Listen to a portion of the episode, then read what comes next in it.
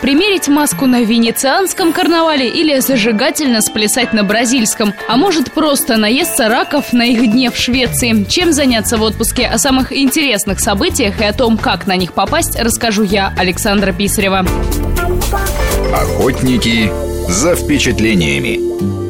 Черная-черная вода, а в ней тысячи мерцающих огоньков. Такое завораживающее зрелище ждет тех, кто окажется в Таиланде в ноябре. В ночь полнолуния отмечают Лой Кратонг. Когда стемнеет, принято пускать по воде, собственно, кротонги – маленькие лодочки из банановых листьев. Их украшают фруктами, цветами, свечами и ароматическими палочками и отправляют в путь. Таким образом отдают дань духам. Улицы в этот вечер пустынны, все местные и туристы выходят на берег, рассказывает Маша. Она случайно попала на этот праздник на Пхукете все перемещаются в какие-то места поближе к воде. Я была на острове Пхукет, поэтому там скопления были на пляжах, на озере в центре города. И все запускают вот эти вот кротонги. Они все разные.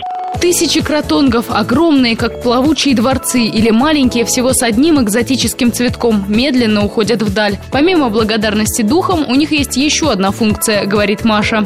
Когда ты запускаешь этот кротонг, ты производишь как бы ритуал очищения от грехов. То есть можно начать все заново. Поэтому некоторые тайцы кладут туда еще там как бы кусочек плохого себя, какой-нибудь волос, ноготь, и запускают это, загадывая желание о том, как они видят нового себя. А если это парочки, то они запускают вместе одну лодку как символ своих крепких отношений.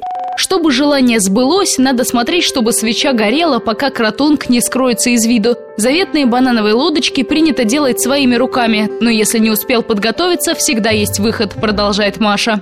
Там есть определенные места, где вот происходят всякие эти действия, и можно купить, мне кажется, все что угодно. И все очень доступное по стоимости, то есть абсолютно любой человек себе может позволить. И вот эти вот кротонги тоже можно купить, можно поучаствовать в их сборе точно так же, потому что при тебе сидят, их собирают, это все ручная работа.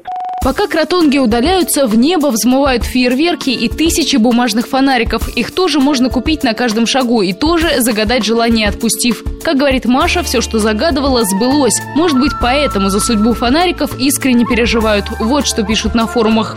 Где-то пять человек вместе подожгли фонарик, решили пофотографироваться с ним, а потом отпустили. Он несколько раз пытался упасть в море, на что эти все ребята начинали говорить громкое «Эй, эй!», как бы поднимая его в небо. И самое удивительное, что фонарик действительно снова поднимался, и так несколько раз. В результате почти пол пляжа начали следить за этим фонариком, искренне за него переживали. Мириады огней взмывают в ночное небо, приковывая взгляд. Но даже когда последний пропадает из виду, веселье не кончается. В ход идут килограммы пиротехники, а музыка на улицах грохочет до утра. Охотники за впечатлениями.